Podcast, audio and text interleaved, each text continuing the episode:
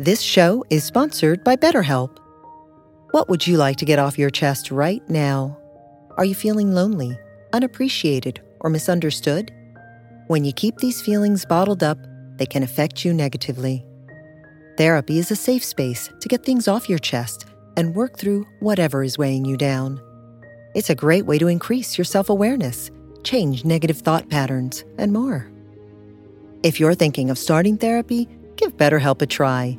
It's entirely online and designed to be convenient, flexible, and suited to your schedule.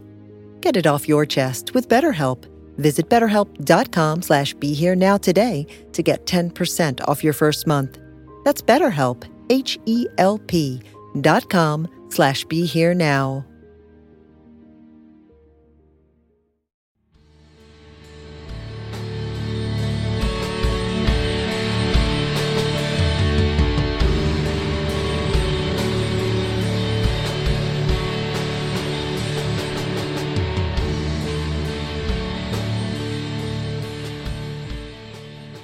Hi, everyone. This is Chris Grosso with the Indie Spirituals podcast on the MindPod Network. My guest today is Mark Matousek, who is the author of two award winning memoirs Sex, Death, Enlightenment, an international bestseller, and The Boy He Left Behind, as well as When You're Falling Dive Lessons in the Art of Living and Ethical Wisdom. His work has appeared in numerous publications, including The New Yorker, O, the Oprah magazine, Tricycle, and Details, and he is on the faculty of the New York Open Center, Esalen, the Omega Institute, Hollyhock, and others in Europe and the U.S. Since 2008, Mark has been the creative director of V-Men with Eve Ensler, an organization devoted to ending violence against women and girls. Mark, thanks so much for being with me today. Oh, thank you, Chris. It's great to be here. Yeah. So, wow, that's quite a bio. You have done quite a bit with yourself over the years. Extremely impressed.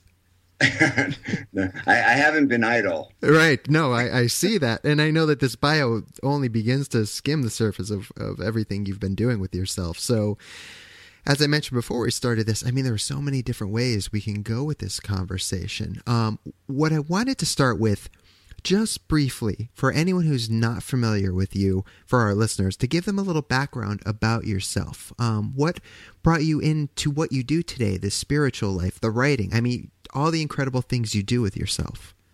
Mm. Well, I grew up in a house where there was a lot of con- a lot of confusion, uh, a lot of trauma, abandonment, loss, all those good things that really make you know give a, give a memoirist uh, his material. Yeah. Um, but it was a it was a, a house where the, a home where there was a lot there were there was no spiritual support. Uh, there was no authority. Uh, there and I grew up from a very early age feeling confused about the world. Uh, because no one was giving me answers. It really turned me into a seeker at a very young age. Uh, I started writing in a journal when I was, you know, seven or eight, uh, and I've never stopped. Wow. And for me, writing became a way of making sense of my life uh, of finding my way through dark times uh, when when there was nobody around to help me. Mm-hmm. Uh, it actually became a gift to me because I had to turn inward. Uh, so writing became uh, from a very early age my lifeboat. It became my way of finding my way to the other side of whatever w- was going on. Uh, and then I came to New York uh, and just wanted to be a writer, and I, I became a, a, magazine editor and a journalist for a while. I worked for Andy Warhol. I worked in the magazine world, and I really enjoyed being a part of the pop culture. But then in my late 20s, I really hit the wall uh, because friends started to get sick from AIDS. Uh, I was worried about my own health, and I was truly having a spiritual crisis. What I was doing with my life, even though it looked interesting from the outside, was inwardly very unsatisfying.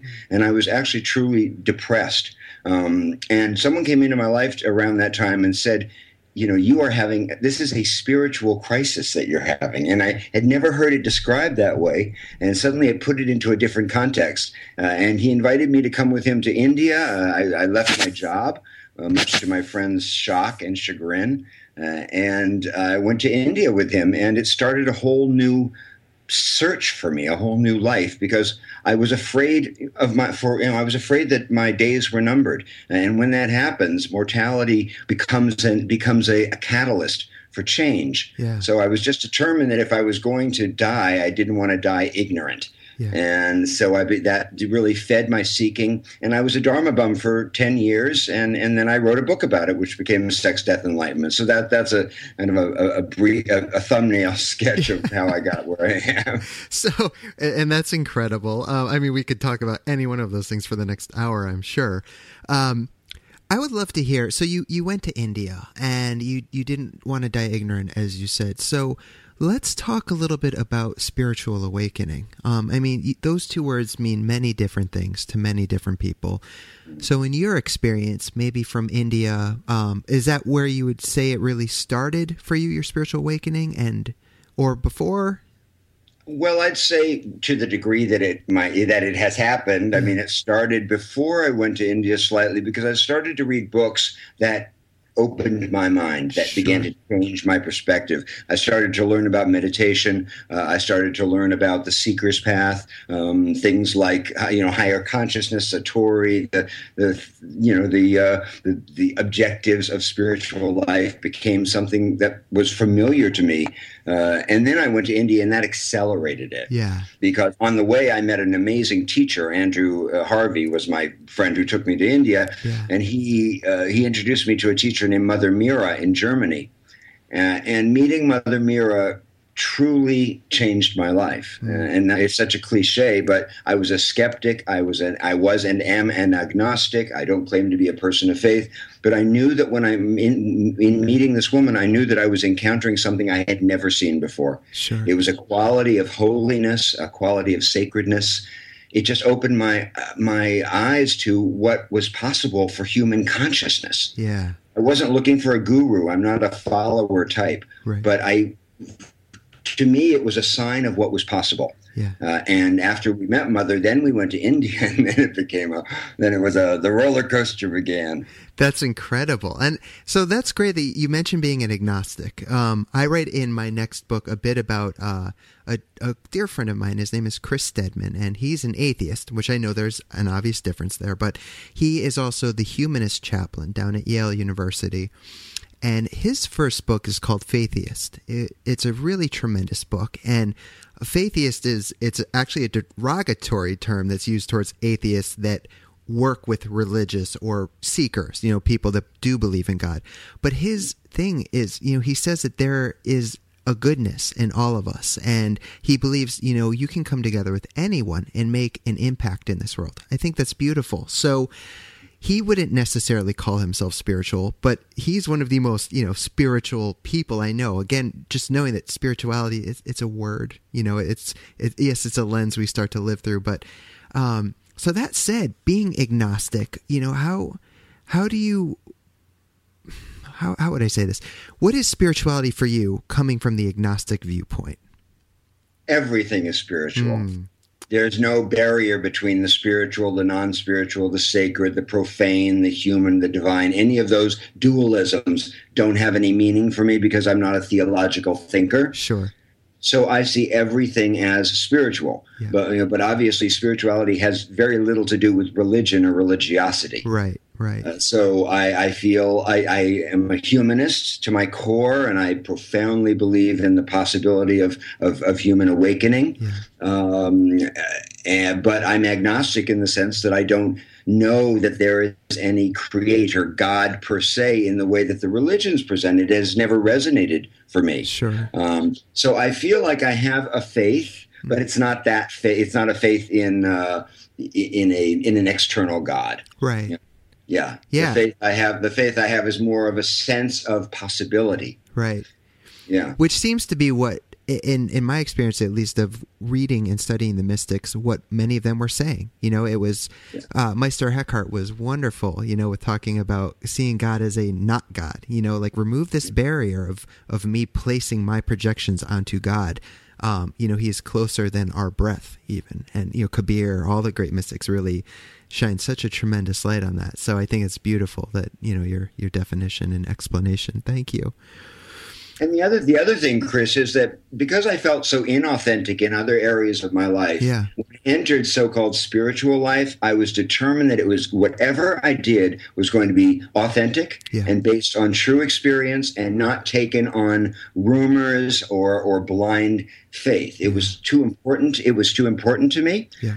Uh, so that that's why I, I protected. I, I'm guard against being fatuous, which is something that happens in a lot of spiritual circles, especially New Age circles. Oh, yeah. People just jump into the light Yeah. and they ignore the darkness that's part of you know awakening and and and that to me is a lot of blind faith is about ignoring your doubts which are natural and pretending to be more awake or more saintly than you actually are Yeah. and, and that i didn't want to be a hypocrite i felt like a hypocrite in my worldly life you know in my ambitious competitive alpha male life Right. I, you know, uh, I didn't want to feel that way in in whatever spiritual life I, I found for myself. And you are totally preaching to the choir, my friend. That's what mu much of my work is about in both my books. I talk quite a bit about that in spiritual bypassing. You know, everything's all good. It's it's all love and light, brother. When sure, that's a part of it. That that happens, but no, that's not all of it. You can't have the light without the dark, right? Completely not. And who would want to? No, right, right. It's based on this strange kind of, you know, uh, puritanical, almost fascist approach to what human nature is supposed to be, sort of scrubbed clean. right. You know, it's a and and and that's not what real juicy spirituality is about. Yeah. And that's another thing about going to India, which I was fortunate to start my my search, you know, early in my search to go there, because you see that our ideas in the West of what's sacred versus what's not, Mm. and this dualistic white and black way of looking at things is so juvenile. Mm, Because you, I mean, you go to India and you see it's all mixed together right. and you see that's what reality is reality is not this you know this this pink you know this pink light Yeah. that you're just going to dissolve into it's it's the whole thing and and i wanted an earthy embodied spiritual life Right. It's so important. One of the best things that I did, and it took me a few years to actually do this, but was to start doing some of the shadow work. You know, really going there. I, I've talked about this before in the podcast, but I had the very naive picture. This is going back about 12 years ago. But when I was first stepping on the path, when I would sit and meditate, I'm, I'm in recovery from drug and alcohol addiction, and a lot of that wreckage of my past would come up. And I mean, really, the dark stuff. And so I thought I was failing at being spiritual, you know, because it's like, where's the bliss? I'm I'm not feeling bliss.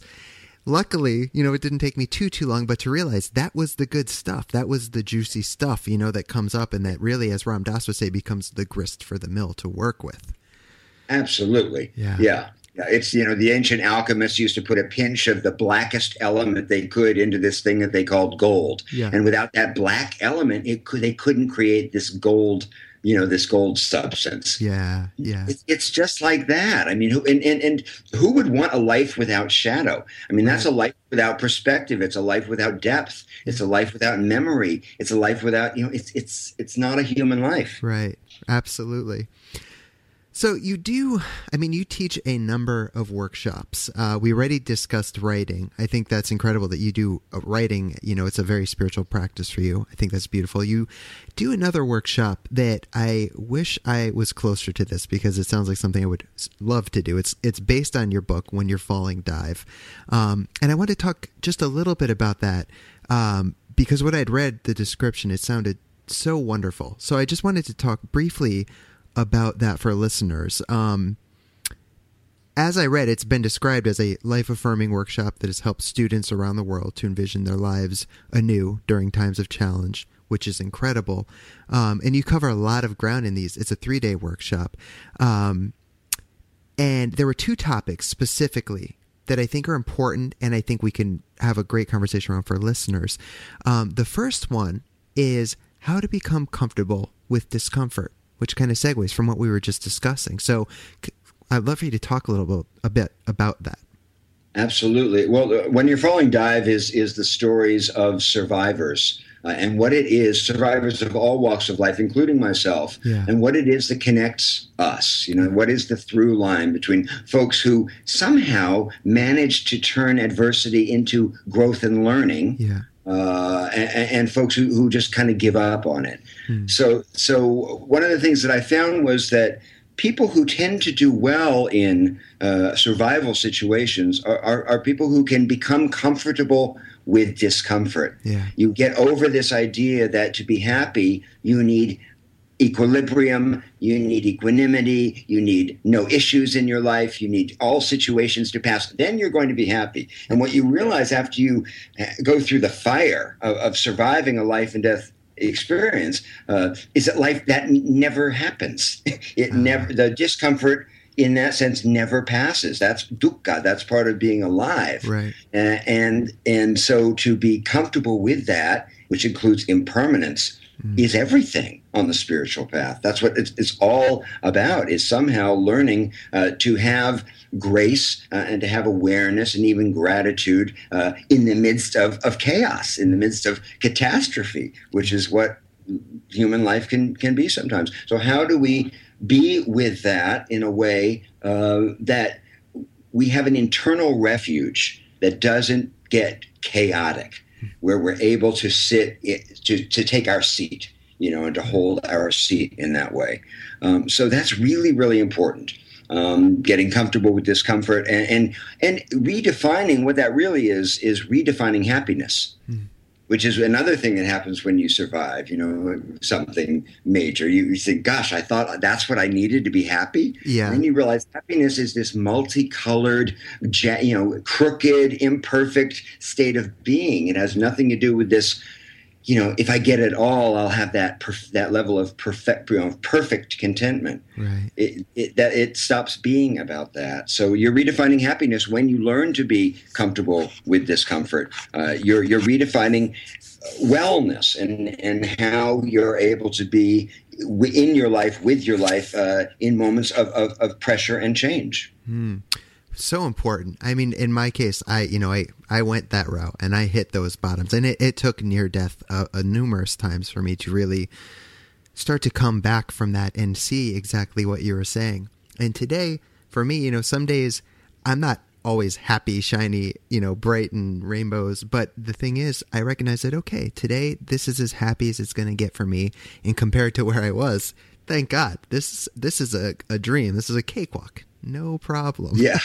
so I could if exactly. if this is like the worst thing that's going to happen to me today, you know, whatever the case may be, compared to what I lived through, all right, it's okay. So, yeah, there's something to be said for that trial by fire and and the the grace to be found in suffering. Um, one of my favorite quotes from Ram Dass is he, he says that suffering is the sandpaper of our incarnation. It does its job of shaping us. So, you know, really, that's that's been a big one for me.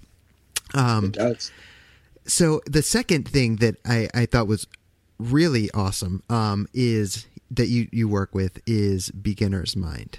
And for those, you know, that's a term very uh, often associated with Buddhism. So for those not familiar with beginner's mind, can you talk a little bit about that and the importance that it plays in our lives, kind of taking that beginner's mind?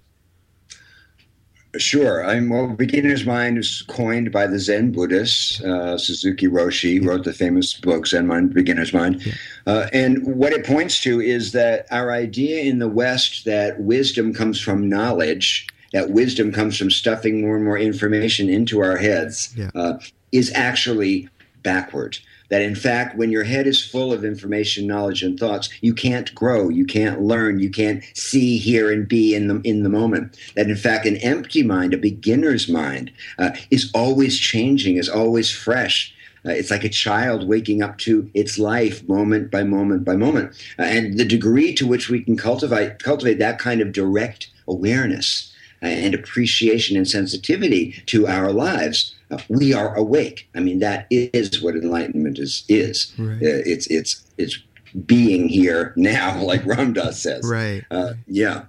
So, uh, beginner's mind for a survivor is is particularly important because it, when you're in a difficult time and you're going moment by moment, you really don't know how you're going to get through the next hour. Mm-hmm. Uh, it helps a lot to be able to come back to the present and say, I don't know what's going to happen. I am in this is mystery. This is unfolding, and and it actually calms down the anxious projections that go on in, in times of stress, mm. uh, that this is not going to pass, and oh my gosh, this is going to get worse and worse and worse. So beginner's mind helps you dial it back. Mm. Um, and it's, oh, it's, of course, what meditation is all about, because each time we watch the breath, we begin again. The breath and the inhalation, exhalation, it's all, it's a cycle of beginning again. Mm. And then it becomes a, more a, a, moral, a moral for your life, a principle of your life that that you realize you can always begin again, no matter what's happening.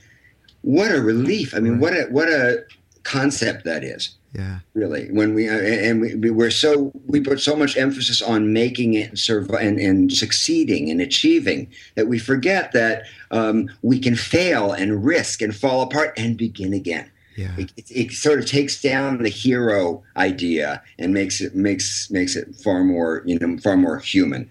Absolutely. The that begin again became very important for me. I mean, a lot of teachers talk about that. Uh, Sharon Salzberg was one that really brought it home for me because again, going back to my early years of meditation, I would constantly get lost in thought, and I still do. You know, it's it's it's part of what happens in meditation. But every time I'd catch myself thinking, I would start, you know, mentally beating myself up. Like you can't even not think. You know, just all these negative self thoughts. But then, you know, through reading a lot of Sharon's work, I, I learned that that begin again. That's where the magic happens. When you catch yourself, begin again, begin again. So, thank you for addressing that very important point. Oh, it's it's huge, and I love what Sharon says about you know that about meditation. That every time you re- you realize you have forgotten, yeah, that's a moment of enlightenment. Yes. Every time you remember, every time you bring yourself back, that that is a moment of enlightenment. Yeah. Is what a reversal that is. Right. You know, from the idea that you know it's you've just the punitive idea that now you've just failed and now it's going to get worse and worse and worse. It, it, it it's it goes from a judgmental, dogmatic place to an organic place uh, of how life actually happens. yeah. Know, yeah. Life isn't beating itself up for, for what it didn't what didn't happen. It's moving forward. Right. Absolutely. So well said. So I'm going to go back on script for a second here because there's one thing I, I really I in the spirit of full disclosure, I wasn't familiar with V-Men, that organization that you're the creator directive of until I was preparing for this interview. Um, but when I started checking out, it, incredible work. So um, I wanted to actually read two short excerpts from our listeners, uh, or for our listeners, from a piece that you wrote on the website, just to give them a little bit of background uh, regarding your involvement. And then I'd love for you to talk a little bit about that because I think it's such important work happening over there. Uh, so the very first one, it, the excerpt is Last summer, when Eve Ensler asked me to write something about violence against women from a male perspective, I went to my desk feeling skeptical and not at all sure that I had anything significant to say on the subject. Although I had grown up in a house where female molestations of various kinds happened on a regular basis, and had spent a good deal of my adult life and therapist time sorting through the emotional rubble left behind after witnessing so much misogynist violence, I felt doubtful that my experience mattered, for the simple reason that I was a man, compared to the traumas I had witnessed in the lives of my mothers and sisters. And then later in the piece, you wrote, It became clear to me, as it already was to Eve, that violence against women was not merely a female issue. It was a human dilemma, twisting the lives and consciences of men as well, men whose voices needed to be heard in order for the dialogue that began ten years ago with the founding of V-Day to be complete. So that that's really profound. Uh, can you talk a bit about V Day? You know what what they're doing, and, and, elaborate a bit more on that for listeners. Sure, absolutely. Eve is one of my oldest friends and and a true hero. Yeah. If we're talking about heroes, she's someone who is genuinely, you know, heroic. She's her organization V Day has raised close to a hundred million dollars wow. for women worldwide uh, to build safe houses, uh, to educate women, to uh, help women get out of violent uh, situations, to care for them. Uh, and her play, the, the, Vagina Monologues, is performed every year, you know, between twelve and fifteen hundred productions all over all over the world. Right. So she's really had an impact with putting the female anatomy, you know, back on the map and, and not just physical anatomy but emotional anatomy spiritual anatomy and the whole female uh, way of looking at the world. She's a, a, great believer in the divine feminine and the importance of bringing that force uh, into the world which is what she's been doing with v-day for, for 20 years. Uh, and so when she asked me to write this piece i just didn't think that i had anything to say because i wasn't a woman uh, and then I, when I, as I wrote it, I realized that I had was holding on to a lot of shame as a man because I had grown up in a house where there where women were molested, where there were various bad situations, and I hadn't done anything to stop it. Mm. Uh, and so, so I felt like a conspirator.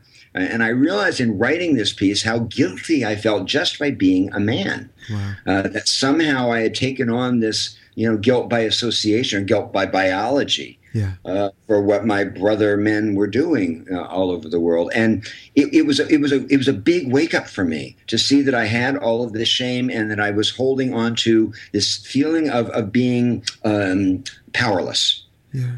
That there was a sense of just being powerless, uh, and so it's been amazing doing this work for, for, for. You know, we, we've done a lot of workshops around the country. Uh, we've been working on a piece that's supposed to be the, the male version of the vagina monologues. Oh, cool. Uh, and and I've been curating this um, this series of essays on the V-Men site, and I just would like to invite anyone listening to this who, if you're a man and if you have a story about violence against women or feelings about that in your life, I would love to uh, hear from you at, at V-Men because I, am I'm, I'm looking for, I'm always looking for people who are, who want to share their stories. Mm, beautiful, yeah, and it's so needed. I mean, it's it's it's something that's beyond relevant, and I I want to say I was surprised but I really wasn't at all this backlash that was happening with, for, for the lack of more uh, exciting things to talk about, the Mad Max movie, you know, that just came out. And I saw it with my wife. We loved it, thought it was a tremendous movie, a very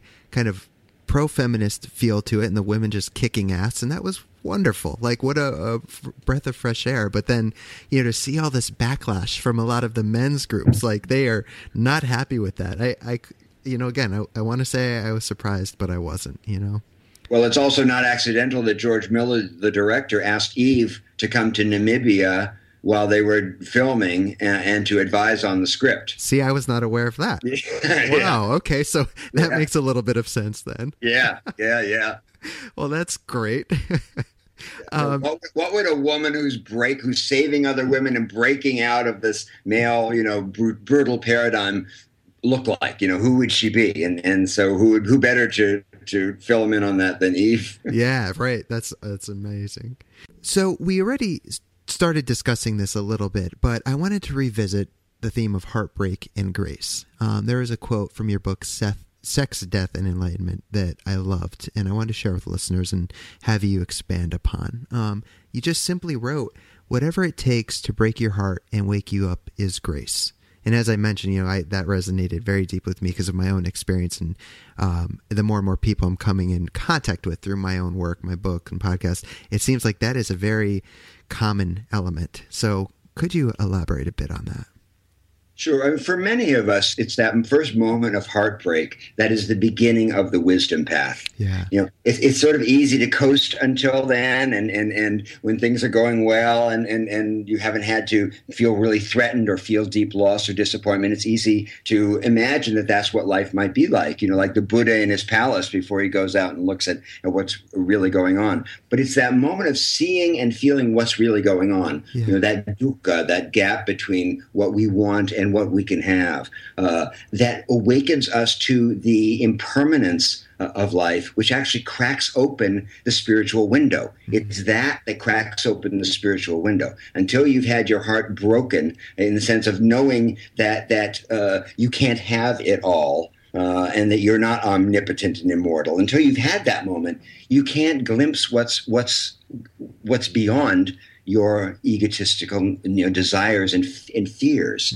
Mm. Uh, so it, it's actually that moment of liberation doesn't feel good, but that's what heartbreak is. It's a moment of liberation from the idea of self. Uh, and the notion that you have to have certain things in order to be okay. Uh, and also, it's the beginning of the idea that there may be something beyond what we uh, what we're grasping for mm-hmm. um, that is actually uh, more uh, more strengthening, more empowering, more gratifying than than what than what the mind is trying to grab onto. Mm. Um, so it, it's actually a moment of liberation and, and expansion to have your heart broken. Uh, and so, so whatever it does that that whatever it is that does that for you um, is grace, mm. uh, because it's it's a moment of awakening. It's a moment of potential uh, in, in, awakening. Yeah, beautiful. I, I, you know, as I'm listening to you to you speak, I'm I'm going back, uh, like uh, again, roughly 12 years or so, maybe even more, to when I was waking up in my bed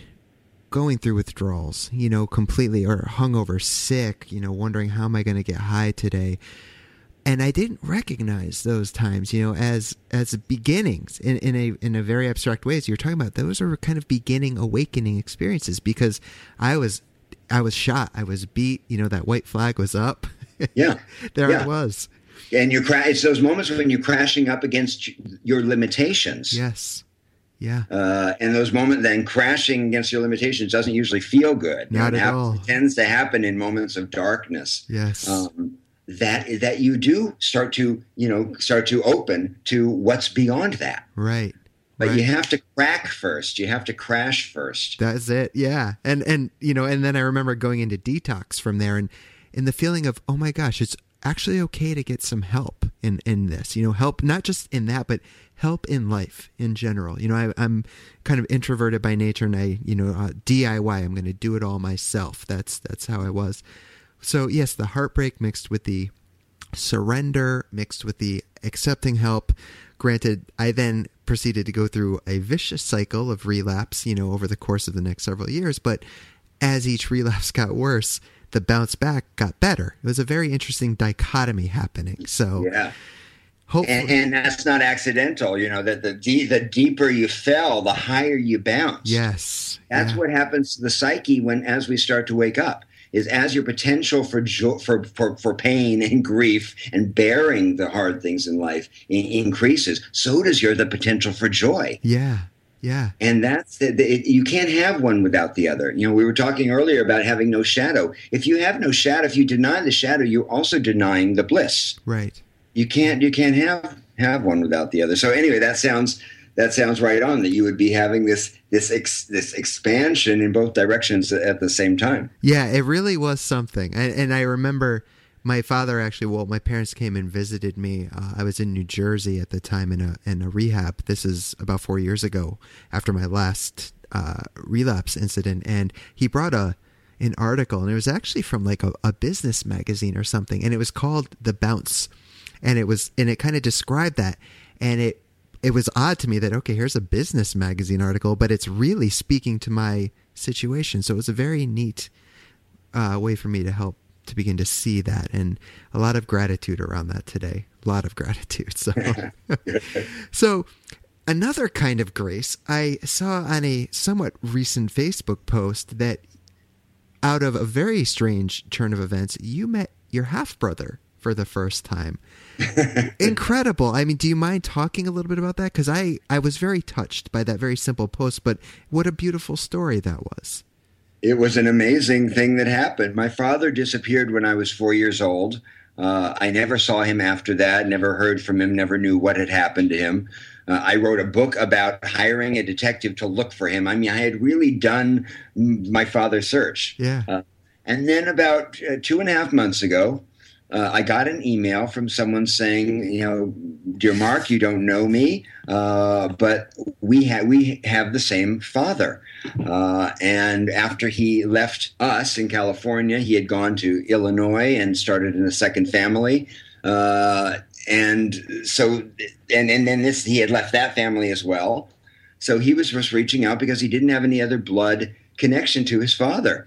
So for me, it was it was mind blowing yeah. because I had really closed that chapter of my life, right? Uh, and there was also information there that you know it wasn't happy information, but it was a it was weirdly healing because it confirmed what my mother had always said. uh, and I had blamed her for. I realized she was telling me the truth when she said that he was not such a great guy, uh, because I started hearing the stories from my half brother and his mother, uh, and I realized I sort of forgave my mother in retrospect. Yeah. For a lot of, of the ways I thought she had been unfair to him. In fact, she she had been telling the truth.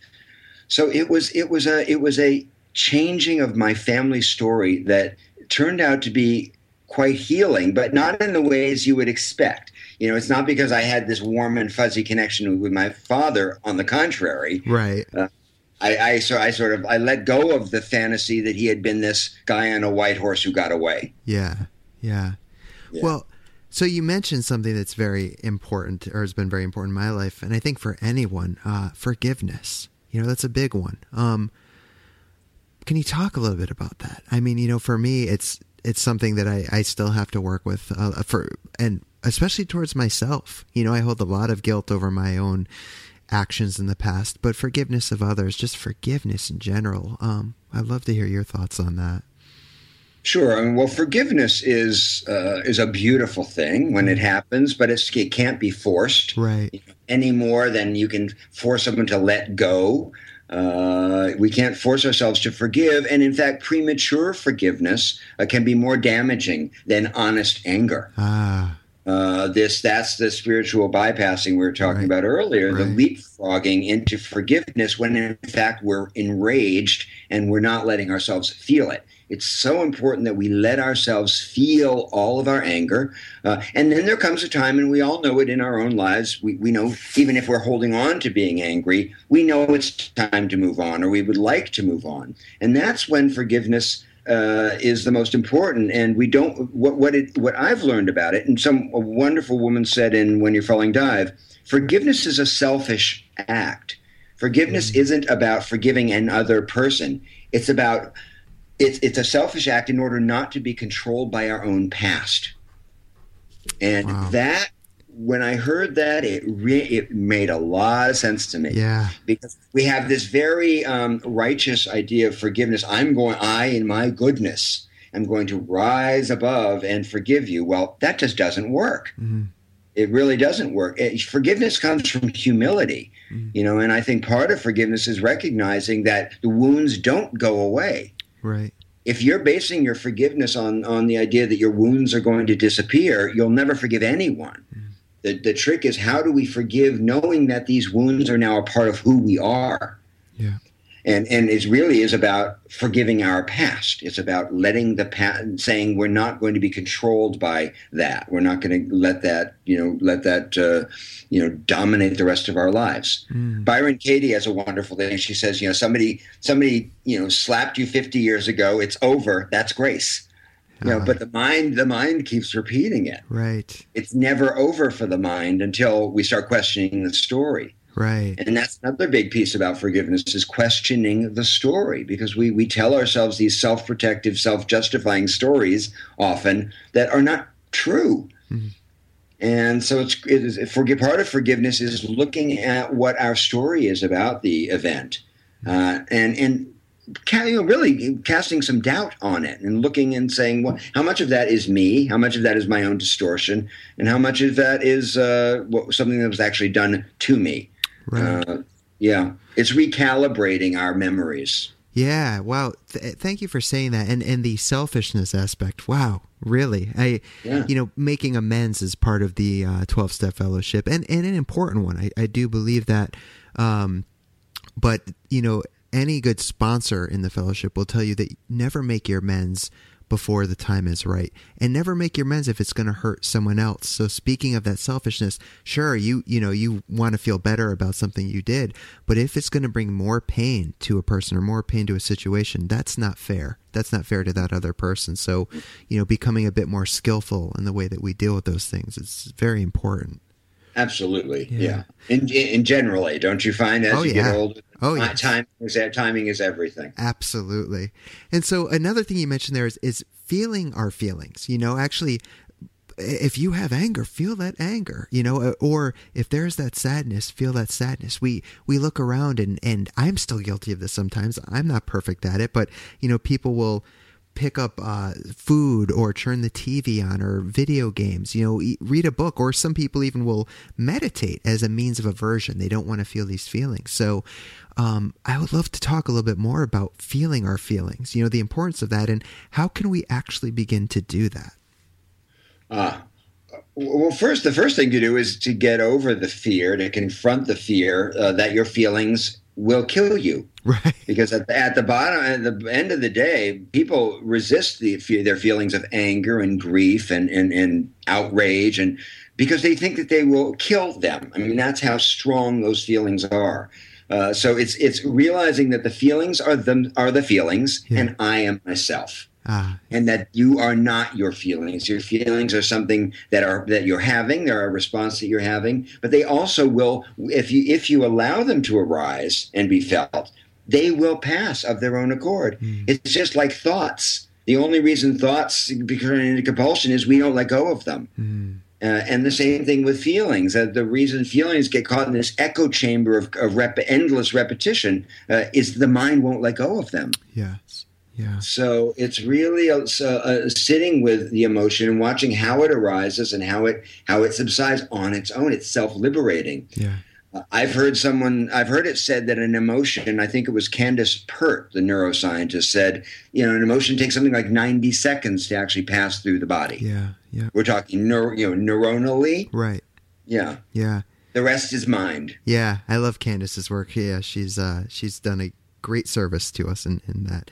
Um, and and absolutely, I, I completely agree with what you said. Um, uh, for me, it was kind of a split, I think, between a lot of Eckhart Tolle's work and a lot of Thich Nhat Hanh's work. And I'm sure there were people talking about this well before them, but in my life, they were the two that really brought it to the forefront of my mind. And something I've learned to know I, I, I teach is very similar to what you just said is coming to the understanding that there is a feeling, for example, of sadness arising in me. I am not the sadness. I am the awareness, aware of this sadness arising. In that very subtle shift wow, the liberation that comes with that, you know, and it's not it's not that I'm disowning that. If anything, I'm owning it more, but I'm recognizing I'm not the sadness. I'm aware of the sadness. How beautiful, you know, and it's that simple, really. That it's everything. Yeah, but people really want to own, you know, their feelings, their thoughts. It's it's very obviously frightening to the ego to start to let that go a bit it's also frightening to the ego to realize that it's making up a fiction all the time. It's creating stories all the time, yeah. uh, and the f- feelings are some of the best fodder for stories that we have. yes. But you know, when you when you when you uh, scrape, scrape the feeling away, when you strip the feeling away, you see that there's nothing but it's nothing but sensation. Yeah. Yeah. And the rest, the rest is narrative, and sometimes the narrative has uh, has material that needs to be looked at, but still, it's just a story. Yeah, it's not the feeling. Right. Yeah. So, two books I need to talk to you about. I would be very remiss if I did not, because you've worked on two of my absolute favorite books. Uh, so, I need to ask you first about your work on the Tibetan Book of Living and Dying by Sogyal Rinpoche. Um, that book is by my bedside as it always is. You know, it's always right there. I love that book. So, can you talk a bit about your experience with that? Well, yes. I mean, Sogyal is is a is a wonderful teacher, yeah. and I happened to uh, meet him through Andrew Harvey, who was working on this Tibetan Book of Living and Dying. Yeah. Uh, and I was in Aptos, California, at the Rigpa Foundation when uh, Sogyal was there, uh, and I was asked to do a couple of chapters uh, of the book. Yeah. So that that's that's what I did, and to and to read you know read the the work in progress. So I was I was part of that that big, you know, that big project. Yeah. Uh, which, and, which was wonderful for me because I learned so much. Yeah. Yeah. Well, that's beautiful. I, I actually did not know that you were involved. I knew Andrew was, but then I found out you were, and I was wow, okay. So yeah. that's incredible. I mean, to, and to know your books obviously have had such a huge impact on so many people, but then to also be involved in other books, you know, that are just changing lives. It's it's really wonderful and thank you for that you know great work and the other book is from ram dass. You know still here we see in the uh, fierce grace documentary a bit of you working with him. So can you talk about your time working? I mean it's ram dass. How was that working with him on that book Anyway, that was an amazing experience. Uh, I was called by a friend of mine who was his editor Yeah. uh, and uh, said that Ram Dass had had a stroke. Yeah. Uh, he wasn't able to finish uh, this book about aging that he wanted to to write, and would I like to you know talk to him about helping him? So I flew to California and. and uh, went to his place in San Anselmo, and there he was sitting in a wheelchair with his arms, you know, taped to the to the to the arm of the thing, and he was not in good shape. And this Right. was this was I don't know how many months, but this was months after the after the stroke, a stroke that ninety had a ninety percent fatality rate. So he Yeah. was severely aphasic. He could not speak very well. Uh, he was in quite a bit of pain, Yeah. um, and I so I stepped into this situation uh, of, of trying to you know help him find the words that he couldn't find himself. Yeah. So it was a painstaking, uh, sometimes really hard process. Yeah. But I learned from the, his example, just being with him, Yeah. uh, to see this man who was had been a caretaker to so many people. Uh, he he was a kind of a spiritual hero, Yeah. uh, doing service all over the world. And for the first time, he couldn't feed himself. He Mm-hmm. couldn't go to the bathroom. Uh, and the roles were reversed. And he he, he said that it was the the most uh, profound spiritual teaching he had ever had Yeah. was accepting help, learning to let love in, learning to let go of control. And Ram Dass would be the first to tell you he was a control freak. Sure. I mean, one of the things one of the things that's so great about him is that he's always presented himself as a work in progress Yes. and been very candid about his own, you know, very human, you know, failings. Uh, and he he was very much a control freak, and he had to let go of that, and it wasn't always easy. Uh, and you know, without going into anything, you know, too private, things happened that were he was having a hard time. Yeah.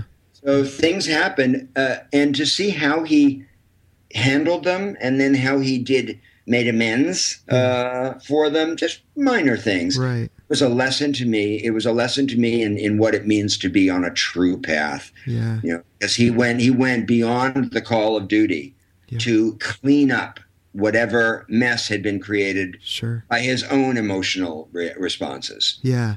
uh, and and I, I came away with so much respect, you know, for him. Mhm. You know, I had never I had never been a student of Ram Dass's, uh, and be here now was a little before my time, and I just had never connected to, with him before that. So, I, which I think is good because Yeah. you know, people put him on a pedestal, and to me, he was he was just he was just a guy, Sure. Yeah. Yeah. And he was. Uh, we had a good time. We had a lot of fun. Yeah. Yeah. How beautiful. Yeah, he he I am one of those people that I can't help it. I you know, I do put him on a pedestal. I know we don't want to do that with our teachers, but he and uh, and Ken Wilber have been t- probably the two great teachers in my life. I mean, there are many, but you know, these two guys have just had such an impact in really saving my life. You know, how can I kind of not? So, I mean that I, I do think you're right. You know that you were able to step in in that way and and have not really been that familiar with Be Here Now or anything. That's great. Um, The other thing is, uh, you know, Chris, when you're coming to do a job like that, yes. I mean, I was there as as a as a writer. I- Right. I was basically there to ghostwrite slash edit this book. Right. It was a lot of work. Yeah. So I was in work mode. and I really was. I was. I mean, I was. I had my work hat on. Yes. When I, when I went into his house, and I was the one who had to keep pushing the little, you know, the little train up the hill. yeah. Uh, and there were times when he didn't want to be pushed, and there were times when. Uh, but it was my job. So when you're playing a role like that, and it is a role, Yeah. um, it, it's it's a it's a, it's different than had I just been hanging out with him as a as, as a buddy. Right. Sure. Uh, there were times when I had to be the taskmaster. And for someone like Ram Dass, that's not always Oh. so easy. Yeah, I can imagine. So I had to I had to push and know when to stop pushing. I needed to let go of my own agenda yeah. and allow the process to take its own form. So it, it was it was challenging. It was it was it was not easy. Yeah. Yeah. Well, But the you. book but the book turned out really well, I think. Oh, I agreed. Tremendous book. And thanks for stepping in and doing that. That's, you know, you you what a service. So, I mean, out of all the books you you've written and worked on, this probably isn't a fair question, but I'm going to ask it anyways. Is there one that really just connects to your heart more than the rest or is there is that impossible to answer? it's hard to answer because they're very they are like children and Sure. they're very different children. Yeah. Uh, you know, sex, death, enlightenment has a will have a has a place in my heart uh, that the others don't because it changed my life as a writer Mm. uh, and it, it opened a lot of opportunities for me. It gave me a career as a in, in publishing. Uh, and so, Sex, Death, Enlightenment is dear to me. Uh, I think that the boy he left behind is is is in certain ways a, it's a better constructed book because it was my second book, and I I knew better what I was doing. Yeah. Um, when You're Falling Dive is very, very dear to me, primarily because of the how much it has meant to people Yes. uh, in, in their own lives. I can't tell you the really hundreds and hundreds of people I've met, letters I've gotten that you know my mother is in is in ICU, and I gave her when and it gave her courage and. To me, this is this is I, I could want nothing more. That's Yeah. music to my ears. That's why I wrote it. Uh, and ethical wisdom, I love because I have never worked so hard on a book because I it was my first research book, Mm. and it gave me a whole different framework, psycho spiritual framework uh, around morality and ethics that I'd never had before. So they're all they're all dear to me in their own way. That's beautiful. And for any aspiring writers listening, what would you what would you uh, suggest to them? Anyone that's struggling, anyone that doesn't know what to do to move forward, any advice you would give them? Regularity and create a writing practice. Mm. Uh, regularity and momentum uh, means so much in the creative process. Uh, when people just sit down every now and then to, to write and wonder why they can't why they can't find the muse and the muse can't find them, you know, it's because the muse doesn't trust them. They haven't established trust with the muse to show up. So um, a regular writing practice, and also if you see it as a spiritual practice, it helps an awful lot Right. because you it's less about of course we want you want to write wonderful stuff Yeah. but it's it's as much about showing up the way it is showing up on your cushion yeah. as it is having the perfect meditation or writing the perfect page Yeah. uh, because then writing becomes your teacher it Yes. really becomes your your mirror teacher showing you all the places where you're caught all the places where you're you know scared and also the places where you're free and and and and uh, wise Yeah. uh, so, so it uh, if you see it as a spiritual practice, it helps with those times when it's not going well. Uh, you realize, gosh, I can learn so so much about myself Mm. uh, in this, even if you know the writing, the writing sucks. Sucks, right? Yeah, it could be just for you and your own growth at that point. Right, Oh, right. that's great. So I I think I mentioned this, but for listeners, Mark teaches uh, really wonderful writing workshops as a spiritual practice. He does another workshop I mentioned uh, based on the book When You're Falling Dive, and a number of other workshops. And these, I'm assuming, can all be found at your website. Is that correct?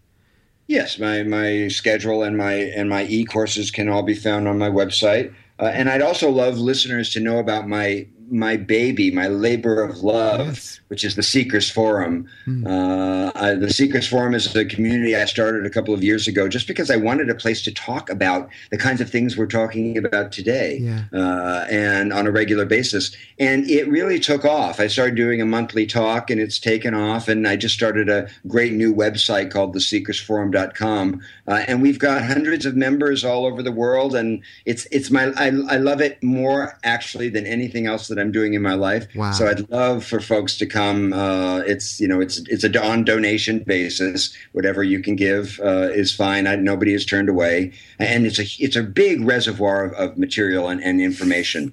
Uh, you can drop in anytime and listen to a podcast or you know read read an inspiring article watch a video it's it's, it's i'm very very proud of it Oh, it sounds wonderful. So it's theseekersforum.com. yes sir Cool, and and I, so we'll have a link to that, listeners, on the website itself. So if you're driving or whatever, you can uh, check this out when you get back home on on the website for this podcast. That link will be there. Your website, Mark, will be there. We'll have links to your books as well, so listeners can find those and. Anything else? I mean, like I said, we could have gone in, in so many different directions. This has been a really wonderful chat for me to have with you. Is there anything we didn't cover you wanted to talk about before we wrap this up? No we've been this is pretty pretty comprehensive for Yeah. for 60 minutes Right? it's really it's been great to talk to you chris You as well, Mark. I really appreciate your time. And again, everything you're doing in the world is very important, much needed. So thank you. Much gratitude to you for that. thank you very much Thanks, Mark.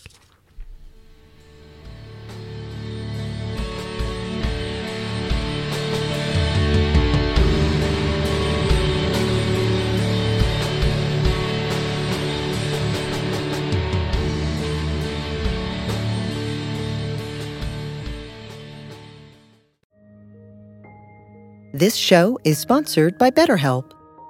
What would you like to get off your chest right now? Are you feeling lonely, unappreciated, or misunderstood? When you keep these feelings bottled up, they can affect you negatively. Therapy is a safe space to get things off your chest and work through whatever is weighing you down. It's a great way to increase your self awareness, change negative thought patterns, and more. If you're thinking of starting therapy, give BetterHelp a try. It's entirely online and designed to be convenient, flexible, and suited to your schedule. Get it off your chest with BetterHelp. Visit betterhelp.com slash be here now today to get 10% off your first month. That's BetterHelp, H-E-L-P dot com slash be here now.